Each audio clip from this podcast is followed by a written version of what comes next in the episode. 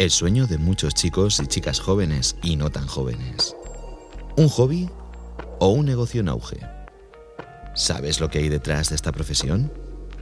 ¿Estás dispuesto a hacer los sacrificios necesarios? En este podcast analizaremos estas y otras cuestiones y aprenderemos mucho más de este interesante mundo. Porque hoy hablamos del streaming. ¿Me acompañas a saber algo más?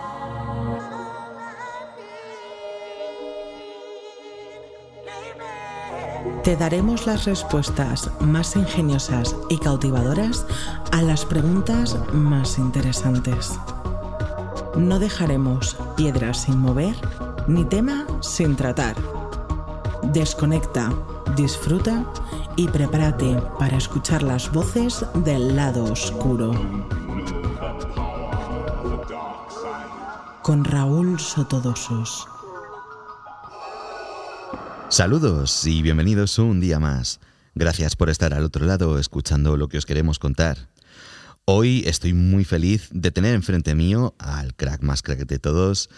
Eh, no hay cosa que este chico en realidad haga mal. De hecho, tardaría más en citar lo que no hace que todo lo que hace.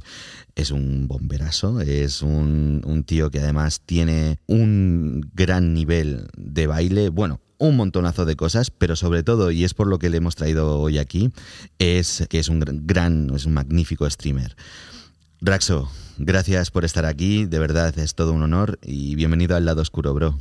Muchas gracias, Raúl. Encantado yo de estar aquí, así que que me escuchen, que me pregunten todo lo que necesites, que me preguntes, que me abuses de mí. Abusaremos, abusaremos. Bien, ¿Por dónde empezamos? Bueno, supongo que deberíamos explicar lo primero qué es esto del streaming. Y algo muy importante, ¿esto del streaming es lo mismo que ser youtuber? Pues mira, ser streamer realmente es tú grabándote o haciendo algo en directo, siempre eh, en directo. Es la diferencia con ser youtuber. Puedes ser youtuber porque también te da plataforma de directos y puedes hacer directos, pero realmente hay que diferenciar entre subir vídeos con un contenido como puede ser el que te dé la gana, ¿vale?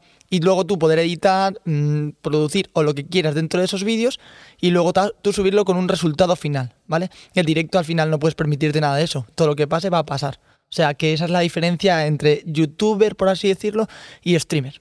¿De dónde sale esto del streamer? ¿Es algo que lleva un año o empezó antes de ayer?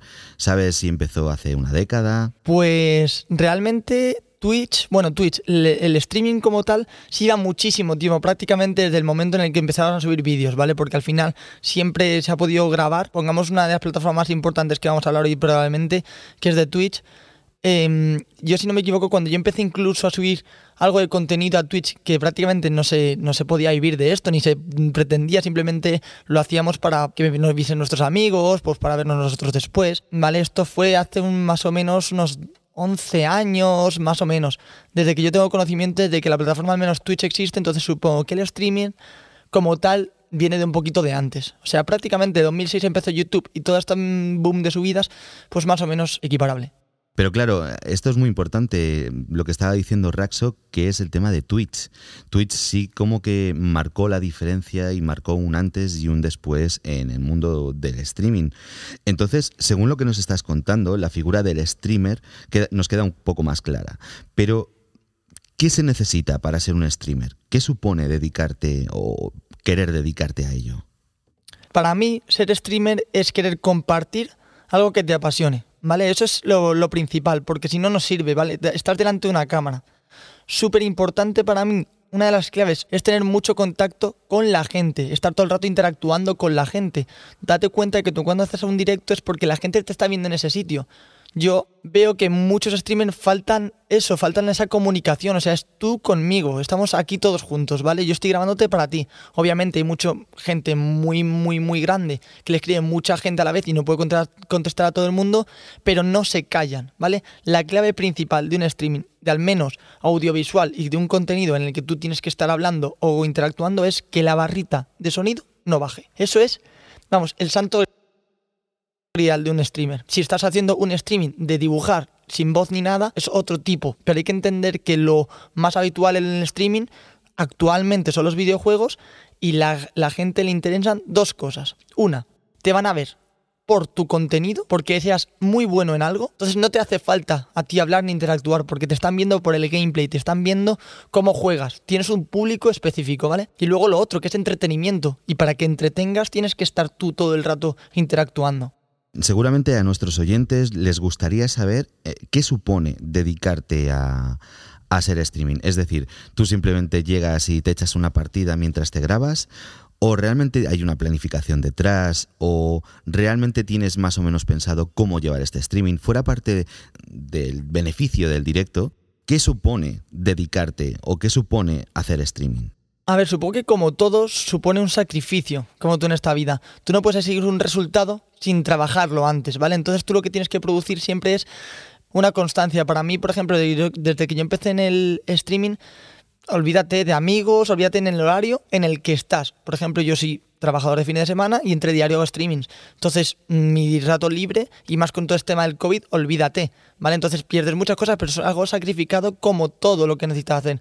Entonces, si tú quieres que te vean y sobre todo al principio que no eres nadie, necesitas sobre todo una constancia brutal. Luego ya tendrás resultados, pero durante mucho tiempo tienes que estar dedicándote solo y exclusivamente a eso. Luego, claro, tú tienes tus horas de streaming que tú te establezcas, una, dos, quince, me da igual, pero tú luego, antes y después, tienes que analizarte, ver dónde has fallado, estadísticas, estar todo el rato pendiente de tu crecimiento y tu seguimiento. Porque aquí me ha visto más gente. Buscar ese pico y repetir lo mismo más veces. Porque ahora tengo más gente. Por ejemplo, el tema de los rangos de edades, ¿no? Por ejemplo, el tema de las estadísticas, por ejemplo, las horas de más visualizaciones, la cantidad de gente de entre 18 y 24 años que me ha visto y cosas así, ¿verdad, Raxo?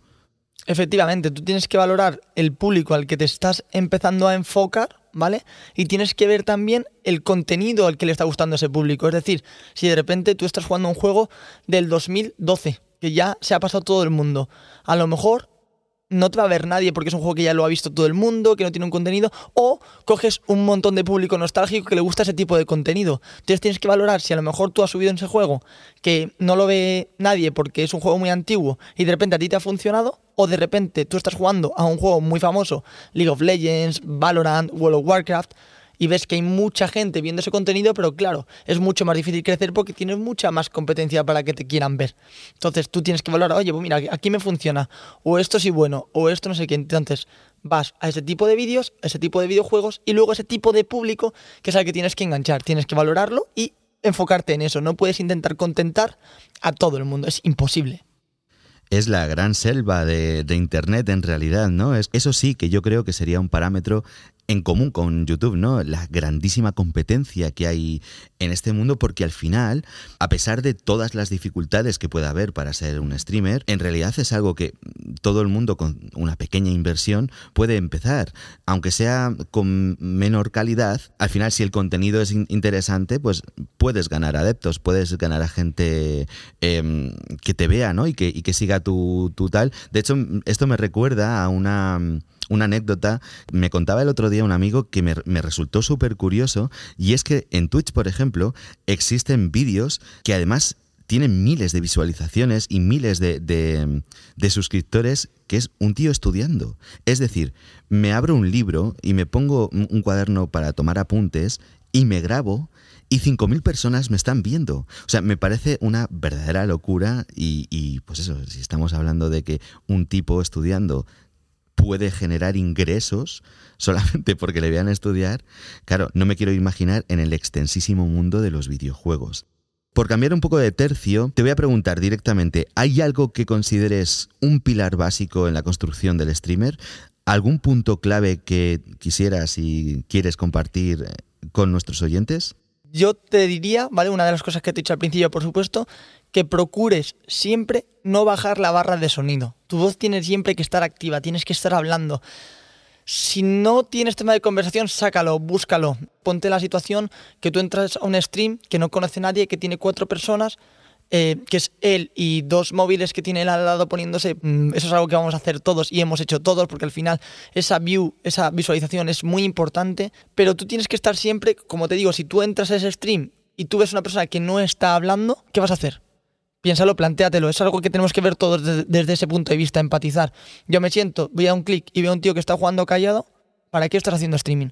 Para mí no. Ahora, ponte en el punto de que justo tú estás y pasas a la misma persona, pero estás hablando y ya pasa algo súper interesante en el juego y tú has dicho algo gracioso que te ha hecho a ti gracia, no sé qué, pero a esa persona justo le gusta.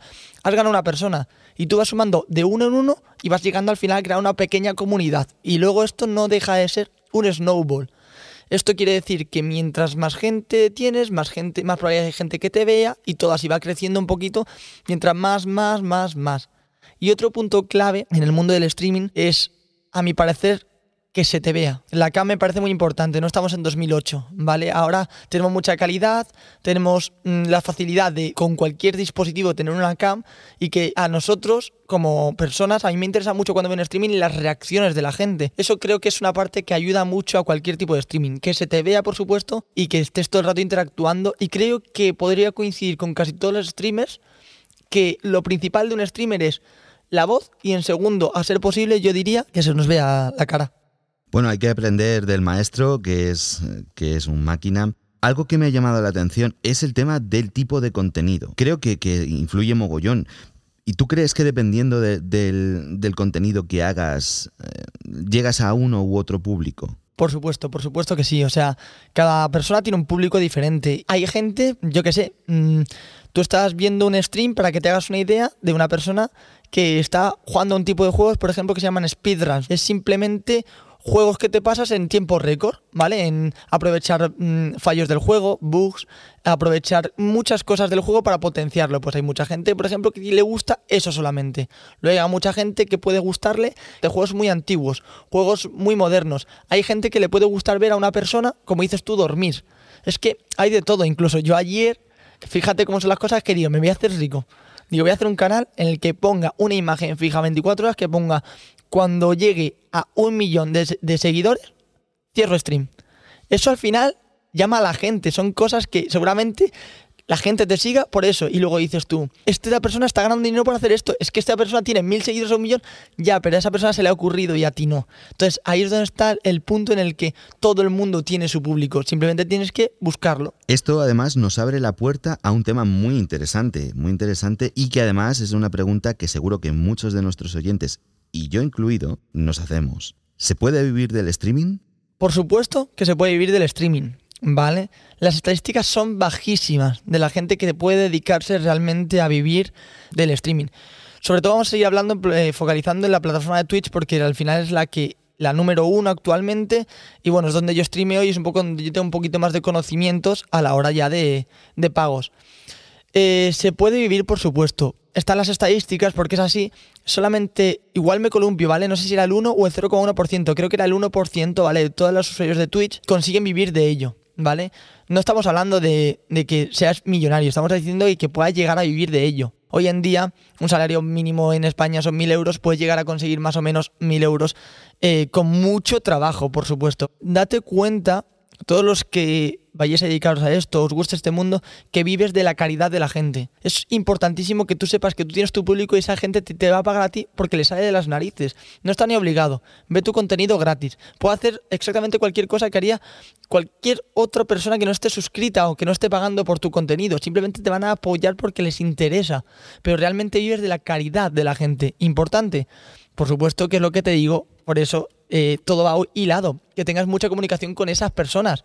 O sea, ¿por qué una persona me va a pagar a mí? ¿Qué le estoy dando yo? ¿Vale? O sea, yo desde mi casa, un entretenimiento, pues que él note que ese entretenimiento tiene una recompensa, que pueda, que quiera él eh, decirte, joder, mm, estoy aquí todos los días, le estoy viendo al chaval y me apetece darle un poco de dinero porque es que al final realmente es la caridad de la gente. Entonces, contenta a tu público y sé muy constante muy constante. O sea, es que son. Tienes que conseguir mucha gente, mucha gente para poder conseguir vivir de ello. Estamos hablando solo de Twitch, ¿vale? Porque cuando llega ya un número, por así decirlo, de mucha gente, seguramente salgan muchos sponsors, muchas eh, publicidad que quieran pagarte, y eso va a ser un potenciador de que tú puedas dedicarte a esto. Y eso además también me da pie a preguntarte sobre plataformas tipo Patreon. Muchos streamers, muchos youtubers, mucha gente que, que vive de, de, este tipo de, de trabajo siempre lo menciona. ¿Qué es esto del Patreon? ¿Qué es este tipo de plataformas?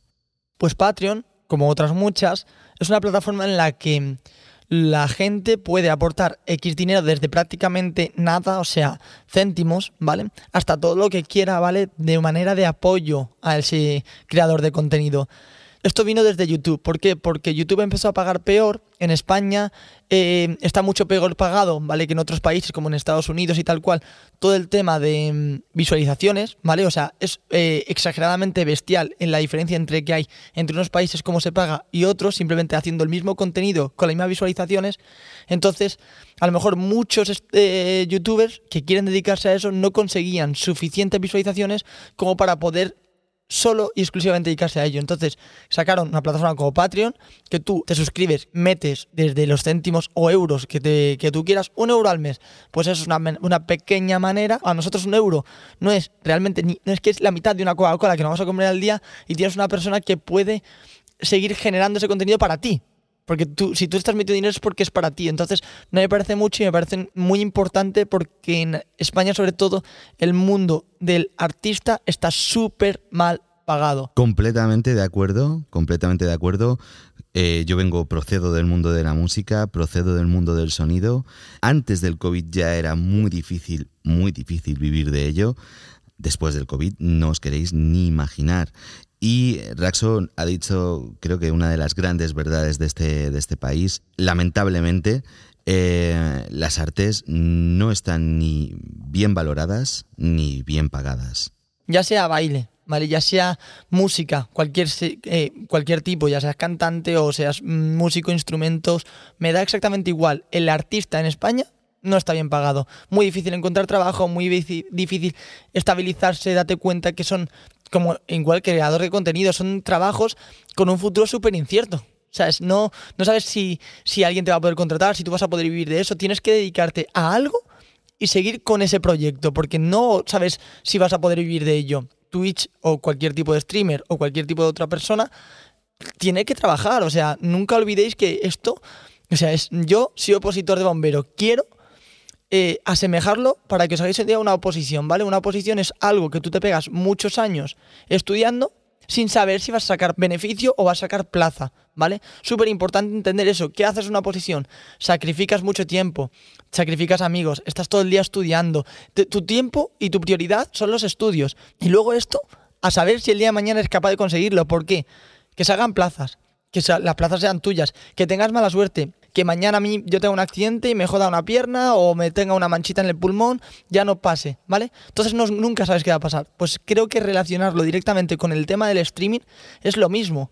Estás todo el día trabajando sin tener ningún tipo de beneficio, estás mm, sacrificando tiempo, amigos, etcétera, etcétera, para em, llegar a, a ver si consigo algo. Es exactamente igual. Me gusta mucho eh, focalizarlo porque es algo que estoy viendo yo las dos cosas y creo que no somos conscientes de lo difícil que es llegar a ser algo. Está súper mal visto el tema del streaming y vivir de los videojuegos. Todavía no está normalizado. Y tú a una persona le dices que estoy haciendo streaming y lo primero que te va a decir, eh, eh ¿qué es eso? Eso es de los frikis esos que están ahí jugando. Y siempre te lo van a decir con el rintintín o con esa manera. No dejéis nunca que os afecte. Eh, estupendo, perfecto. ¿Tú a qué te dedicas? Estupendo, yo a esto. Genial. Que jamás te afecte nada de esto porque es un trabajo exactamente igual. Exactamente igual por favor.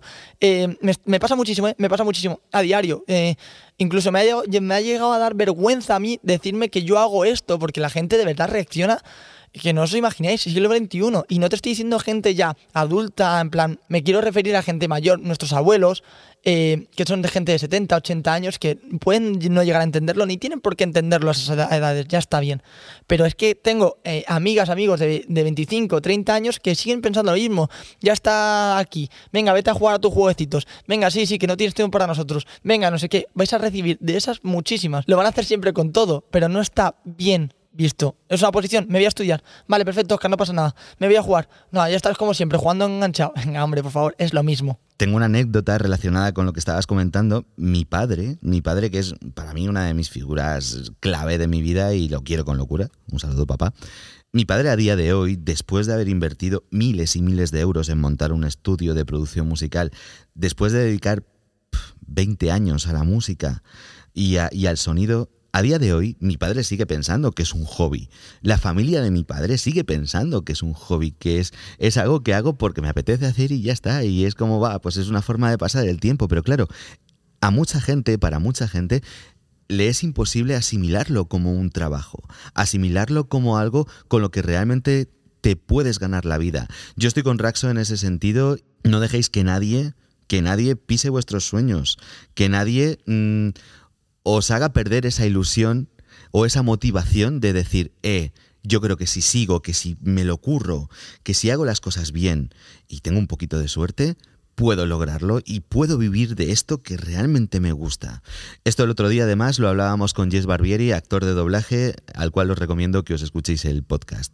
Vamos a cambiar un poquito de tercio eh, y vamos a retomar un poco el tema que estábamos hablando yo, Raxo, te voy a reconocer una cosa. Soy una persona que no uso demasiado las redes sociales. Además, nunca he sido muy partidario de mostrar al mundo aspectos privados de mi vida. Pero sí que es verdad que de vez en cuando echo pues un vistazo a Facebook e Instagram, ya sabes, en los momentos puntuales, ¿no? Y no he podido evitar fijarme en, en hasta qué punto se ha llegado a sexualizar el streaming. Es decir, ¿crees que menos ropa es igual a más visitas? Sí, aunque duela, sí el porcentaje más alto de Twitch, ¿vale? Somos hombres, ¿vale? Son, somos chicos. Es, eh, estadística, no hay más, ¿vale? Casi todas las cuentas, eh, un 90% prácticamente, es un contenido de, de, hombres. Últimamente se ha puesto muy de moda una cosa en Twitch, ¿vale? Que es chicas, ¿vale? En una piscina, en su casa, ¿vale? Una piscina de aire de estas en su casa con agua, unas colchonetas, por ejemplo, uno que se puso muy famoso era una chica en una banana, en bikini, con el culo en pompa. ¿Eso es sexualizar el contenido en Twitch? Por supuesto. Y quien no crea que eso es sexualizarlo, está en otro mundo, realmente.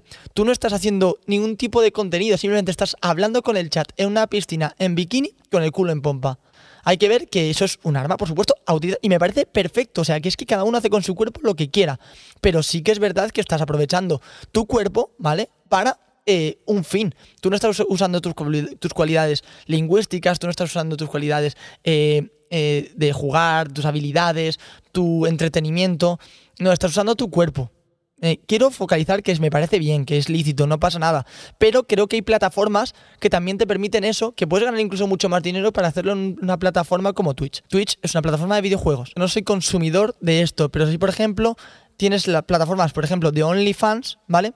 Que son subir vídeos o contenido más explícito por un precio. O sea, si alguien quiere verte tus fotos quiero referirte desnudo o subidas de tono, eso es, que no me salía, eh, ahí tienes ese contenido. Twitch se creó solo exclusivamente al principio, pero se creó con el mundo de los videojuegos. Y si te metes a ver ahora mismo, te metes en Twitch, te fijas en el feed o en explorar, todo te salen videojuegos, no hay ningún otro tema.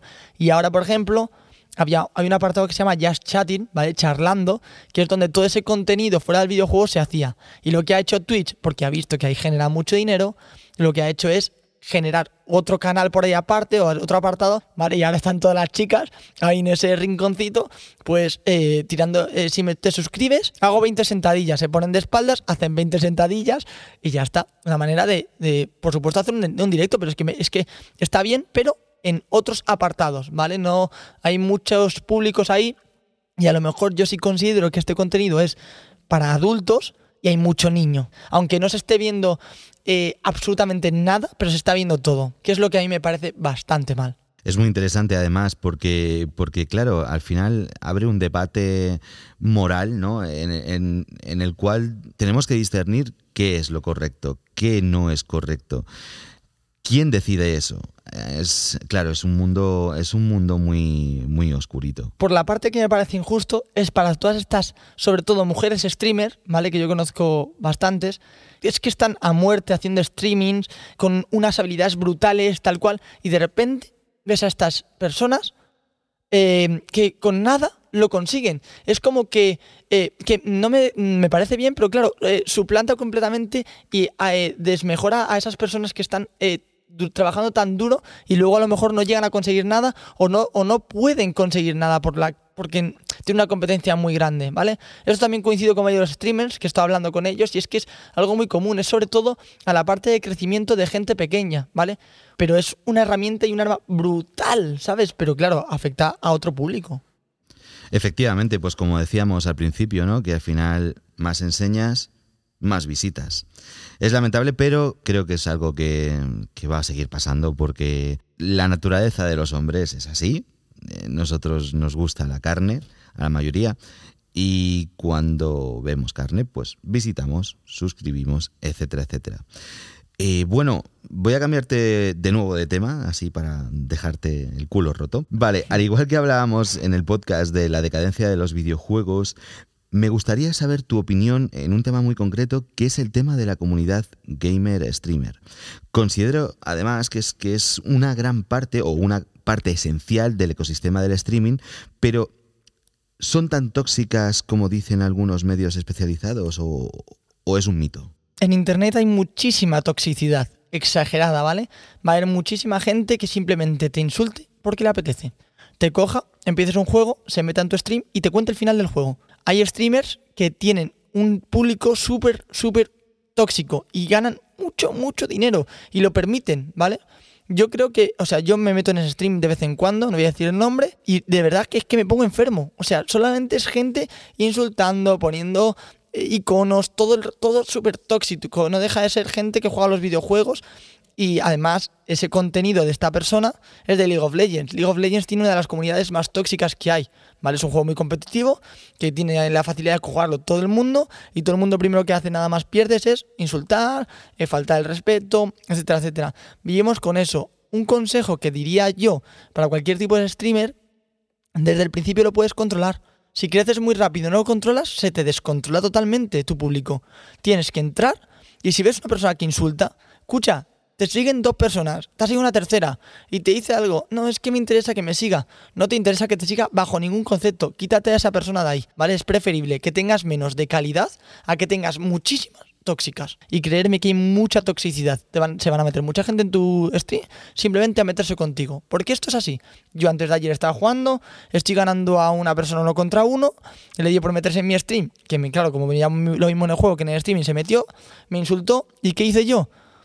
Pues sabía que estaba en directo, lidié con ese problema. Joder, mira, este, eh, este está jugando un juego, es, eh, ha jugado guay y no, me puede ganar porque soy su counter, no sé quién, no sé cuánto, intentando ganármelo como público sin eh, criticarle a él, el que vea que no pasa nada, que es un juego, ¿sabes? Se vino y me dijo, simplemente me puso paquete. dije, este es mío. Y supe lidiar con el problema. No se metió, no me insultó, simplemente me hizo eso. Es un juego competitivo, por supuesto que tenemos que tener ese rifirrafe. Tuve muy buena, muy buen control sobre la situación. Y al final ese chico se me quedó en mi streaming y me habla ahora de vez en cuando, me escribe, efectivamente. Bueno, llevamos un rato escuchando todas tus enseñanzas y sabiduría del mundo del streaming, pero eh, ¿qué hay detrás de Raxo? Ahora quiero que me hables un poquito de ti, quiero que nos cuentes, tanto a mí como a los oyentes, bueno, yo le conozco un poquito más, eh, cuéntanos, ¿cuáles son tus metas? ¿Cómo enfocas tu día a día? Eh, ¿Qué es lo que te motiva para continuar? Yo soy Raxo, ¿vale? Soy Oscar, que es al revés, porque soy súper original. Y bueno, la, idea es que yo soy una persona súper nerviosa, súper activa, me gusta siempre estar haciendo muchas cosas. Y una de mis cualidades mm, a más destacar es que soy muy competitivo, ¿vale? Me gusta ser el mejor en todo. No lo busco, no es una competitividad negativa, es de aprendizaje. Es decir, yo me pongo a jugar al fútbol y quiero ser el mejor pero no es que quiero ser mejor que tú, es que quiero ser mejor que tú por mí. Y es, son logros. Entonces, desde muy pequeñito, todo lo que he ido haciendo ha tenido muy buen resultado en ese sentido. Está muy feo decirlo, pero ya que me preguntas, pues que sepáis un poquito realmente cómo soy yo, cómo me siento yo, ¿vale? Que además yo nunca hablo de estos temas. Es algo que a lo mejor interesa al tema cara del streaming y por qué me dio a mí por empezar y, y todo lo que viene detrás. Pues como te digo, yo empecé con el fútbol y era un chaval, pues de donde yo vivo, pues de los mejores aquí de la, de la ciudad. Empecé muy fuerte, no sé qué, no sé cuánto. Entonces cuando me hicieron las pruebas del Atleti, bien me cogieron. Fueron ya al Madrid, pero bueno, por temas familiares, pues no se podía acercar a Madrid todos los días, no sé cuánto, y al final eso se aplaza, ¿vale? O sea, directamente se acabó. A raíz de eso, calculamos 8 o 9 años, yo eh, me dijo un amigo de mi padre, era actor, ¿vale? Y dijo, tu hijo vale entonces yo empecé con el mundo de, la actuación, del cine, de la publicidad. Y bueno, el primer casting, pues me dijeron habla. Ya está, me cogieron. Porque era una persona, un niño tan nervioso que es que la directora de casting es que no me acuerdo perfectamente que me cogió y me dijo, Oscar, perfecto, muchas gracias, ya con eso vale. Y digo, espérate que termine de contarte lo del parque de atracciones, ¿vale? Cosas de estas. Entonces, con él eh, empecé a hacer actor, eh, el cine, y me empezaron a coger en muchas películas, muchas series, publicidad, aeropuertos, pancartas que diga muchas cositas, ¿vale? Entonces, bueno, evolucioné ahí, ya me hice más mayor. Por temas familiares también tuve que abandonar el tema del cine, no, todo influía por mí, ¿vale? Se parecieron muchas cosas de tercer grado que al final no te tienen que desmotivar en esta vida, sino que tienes que aprender que a lo mejor no era el camino.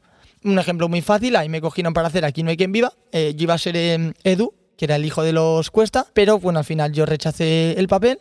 Y, llamaron a él. Y él mira cómo mediamente acabó, que todos conocemos su historia, acabó todo el día con drogas, criticando televisión, a lo mejor ese no era mi camino. Entonces no te tienes que desmotivar, ¿vale? Porque nunca sabes cómo vas a acabar. A raíz de ahí, pues ya empiezas a pensar tu futuro y dije, me gustaría ser bombero, que era mi otra opción. Sin despreocupar que mi pasión desde que yo nací son los videojuegos. Entonces, yo cuando era pequeñito, yo no se, no se podía vivir de los videojuegos. Era inimaginable. Solamente creando videojuegos, programando videojuegos, testeando videojuegos. Soy un dibujante pésimo, soy malísimo. No, me gusta nada dibujar. Es que sigo haciendo los perros con las patas en horizontal. O sea, de, seguido. Entonces, soy malísimo. Entonces, nunca me lo planteé. Y de repente, cuando llega a mis 16, 17 años, empieza todo el mundo de YouTube, todo el mundo a subir vídeos, tal cual. Y dije, venga, voy a hacerlo tal cual. Me puse a subir vídeos a YouTube. La verdad que bastante bien. Y por temas familiares no puedes continuar. Entonces, bueno, pues ya está, se sigue descartando y, sigue siendo lo tuyo, a, a, la oposición. Yo empecé a estudiar informática, terminé mis estudios de informática y continué con lo de bombero. Hasta que al final llegó el momento en el que mm, decidí eh, meterme, embaucarme en, en Twitch. ¿Qué pasa? Tienes la facultad, las habilidades. Bueno, no he hablado del baile, pero bueno, otra cosita, el baile al final. Que además hemos visto aquí en el lado oscuro sus vídeos. Eh, no recuerdo ahora mismo el nombre, me va a matar, creo que era Kizomba. Sí. Eh, bien, bien. Y, la verdad es que es, es una maravilla, ¿eh? la verdad es que es, es un grande. Sí, efectivamente, es Kizomba y empecé ahí ahora me dedico a ello. O sea, bueno, me dedico entre comillas, es hobby totalmente y no lo busco con ánimo de lucro, porque en el momento que lo considere lucro, ya sé que es trabajo, ya me empiezo a rayar y paso. Yo quiero bailar porque me gusta y hago lo que quiero porque me gusta. Entonces ya viene el tema de que por un vídeo, de repente yo con 29 años eh, veo a esa persona que en dos años ha crecido muchísimo y, y empieza a explicar su vida. Ya es cuando dije yo, tío, ¿por qué si te gustan todos los videojuegos? Tienes la facilidad de estar frente a una cámara gracias al actoraje y todos los temas publicitarios. Eh, tienes la, según la gente, ¿vale? Que es lo que me, ayudó muchísimo, Oscar, tienes el carisma, tienes la extrovertía para, meterte en el mundo del, streaming o del YouTube o tal, puedes llegar a entretener. Entonces, entre unas cosas y otras dije, ¿por qué no lo voy a hacer? ¿Por qué no me voy a dar esa oportunidad? Porque es ahora, entre comillas, o nunca, ¿vale? Ya tengo pues casi 30 años y obviamente yo no puedo estar viviendo en el mundo de Yupi con un trabajo de 20 horas esperando a ver qué me pasa el día de mañana. Tú ya tienes que ir calculando en el que tienes que trabajar, tener un trabajo fijo, más o menos estable, ya quieres evolucionar un poco, pero claro, es ahora. Entonces yo dije, escucha, si esta persona ha podido, ¿por qué yo no voy a poder? O sea, me empezaba a meter en, streamings y veía gente y digo, puedo hacerlo, por supuesto puedo hacerlo. Y yo a mí mismo me motivaba día a día diciéndome, puedo, puedo, puedo, hasta que al final un día cogí, decidí, hice una inversión, por supuesto, y me metí en el mundo del streaming. Y aquí estoy, aquí sigo súper contento, eh, creciendo poquito a poco, pero como tengo que crecer, no creo que tenga que darle prisas a las cosas ni, ni forzar la situación como, como surja, va poco a poco y con una continuidad, que eso es lo importante para mí, que no se me estanque y de repente estar un mes, que de repente nadie, o un mes que dos personas, o un mes que me siguen 100, o un mes que me siguen me da igual, ¿sabes? La importante es que poco a poco veas cómo va evolucionando. Un día uno, otro día dos, dentro de una semana va de tres en tres, luego de cinco en cinco. Ahí está la clave. Muy grande, Raxo, muy grande, sí señor. Bueno, se nos está acabando el tiempo y como es costumbre aquí en las voces del lado oscuro, te voy a pedir que les des algún último consejo o, o, alguna última estrategia para que aquellos que están empezando, para gente neófita que quiera dedicarse como tú al streaming, ¿qué es lo que tendrían que saber? Ábrete ahí un poquito el corazón. Pues mira, mi consejo para todos los que queréis iniciaros o estéis iniciando, los que queréis iniciaros, ¿vale? Y tengáis dudas, se acabó la duda. O sea, mañana empezad, ¿vale? Tienes una cámara, porque la tienes, y tienes un ordenador, porque lo tienes, ¿vale? Y si no, busca, busca las mañas, ¿vale? Hazlo, hazlo. Si te gusta, hazlo. Lúchalo como todo el mundo te va a decir, típica frase, lucha por tus sueños. No, hazlo, ya está. Si quieres, hazlo, ¿vale? Y a estas personas nuevas que, que están entrando, que están iniciándose, que tendrán dudas, que crecerán no, ¿qué tal? Constancia. En esta vida se basa toda, todo el logro y todos los logros se basan en la constancia. Tú vas a crecer en base a tu constancia. Mi consejo, todos los días, ponte un horario, es tu trabajo, es un trabajo más. Si tú eh, entras a un stream y de repente un día está, otro día no, mm, una semana sí, pero otra es que hay, vacaciones. No es que me han dicho mis colegas de salir, es que me han. Porque todos vamos a ir ahí en plan de, guau, ¿qué manda? Si no me está viendo nadie para una hora que no voy a hacer, esa hora es importantísima. Mira, hay que diferenciar entre cantidad y calidad. Si tú no ves que estés en estado de tú poder entretener, no es necesario, pero avísalo. Oye chicos, mira, me ha pasado esto, esto, esto y no puedo hacer streaming hoy. Pero que vean que hay un interés, que no estás diciendo estoy pasando de mi streaming. Es tu trabajo, quieres tu público, vete a fuego con ello. Ya sabéis, trabajo duro, disciplina, constancia y paciencia son algunos de los factores clave para poder hacernos un hueco en este mundillo. Raxo, querido amigo, de nuevo mil gracias por compartir tu sabiduría con todos nosotros y por acompañarnos en los caminos del lado oscuro. Raúl, muchísimas gracias a ti. Espero que os haya servido a todos mucho. Tú, si tenías desconocimiento, haber aprendido un poquito más. De verdad que he estado súper a gusto, eh, una calidad brutal, estoy súper contento. Y nada, pues muchas gracias de nuevo. Y bueno, aquí tenéis a Raúl Sotodosos para que siga entreteniendo siempre y a un servidor Raxo por si queréis pasaros por el canal. Así que no olvidéis pasaros por el canal de Twitch de Raxo para disfrutar cada tarde y cada noche con un buen rato y unas buenas risas en sus directos. Y no olvidéis darle vuestro apoyo y esas suscripciones ricas, ¿verdad? Y a vosotros que estáis ahí, gracias por hacer que esto sea posible. Un fuerte abrazo y hasta la próxima. No olvides pasarte por nuestras redes sociales, así como las de nuestros invitados. Si quieres darnos tu apoyo, lo puedes hacer a través de Patreon. Recibirás contenido exclusivo. Y si no quieres perderte ninguno de nuestros podcasts, suscríbete.